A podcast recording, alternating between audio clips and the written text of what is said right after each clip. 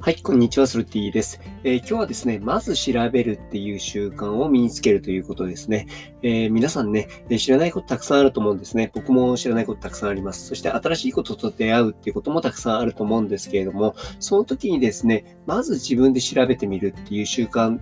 結構必要なんじゃないかなというふうに思うんですね。まあ、今だとスマホでもですね、すぐググる、まあ、すぐタグるす、そういうことがね、すぐできると思うんですね。でもそれをやるかやらないかっていうところが、えー、結構ね、差が大きくてですね、えー、とりあえず人に聞いてみるっていうことも、それもね、あの、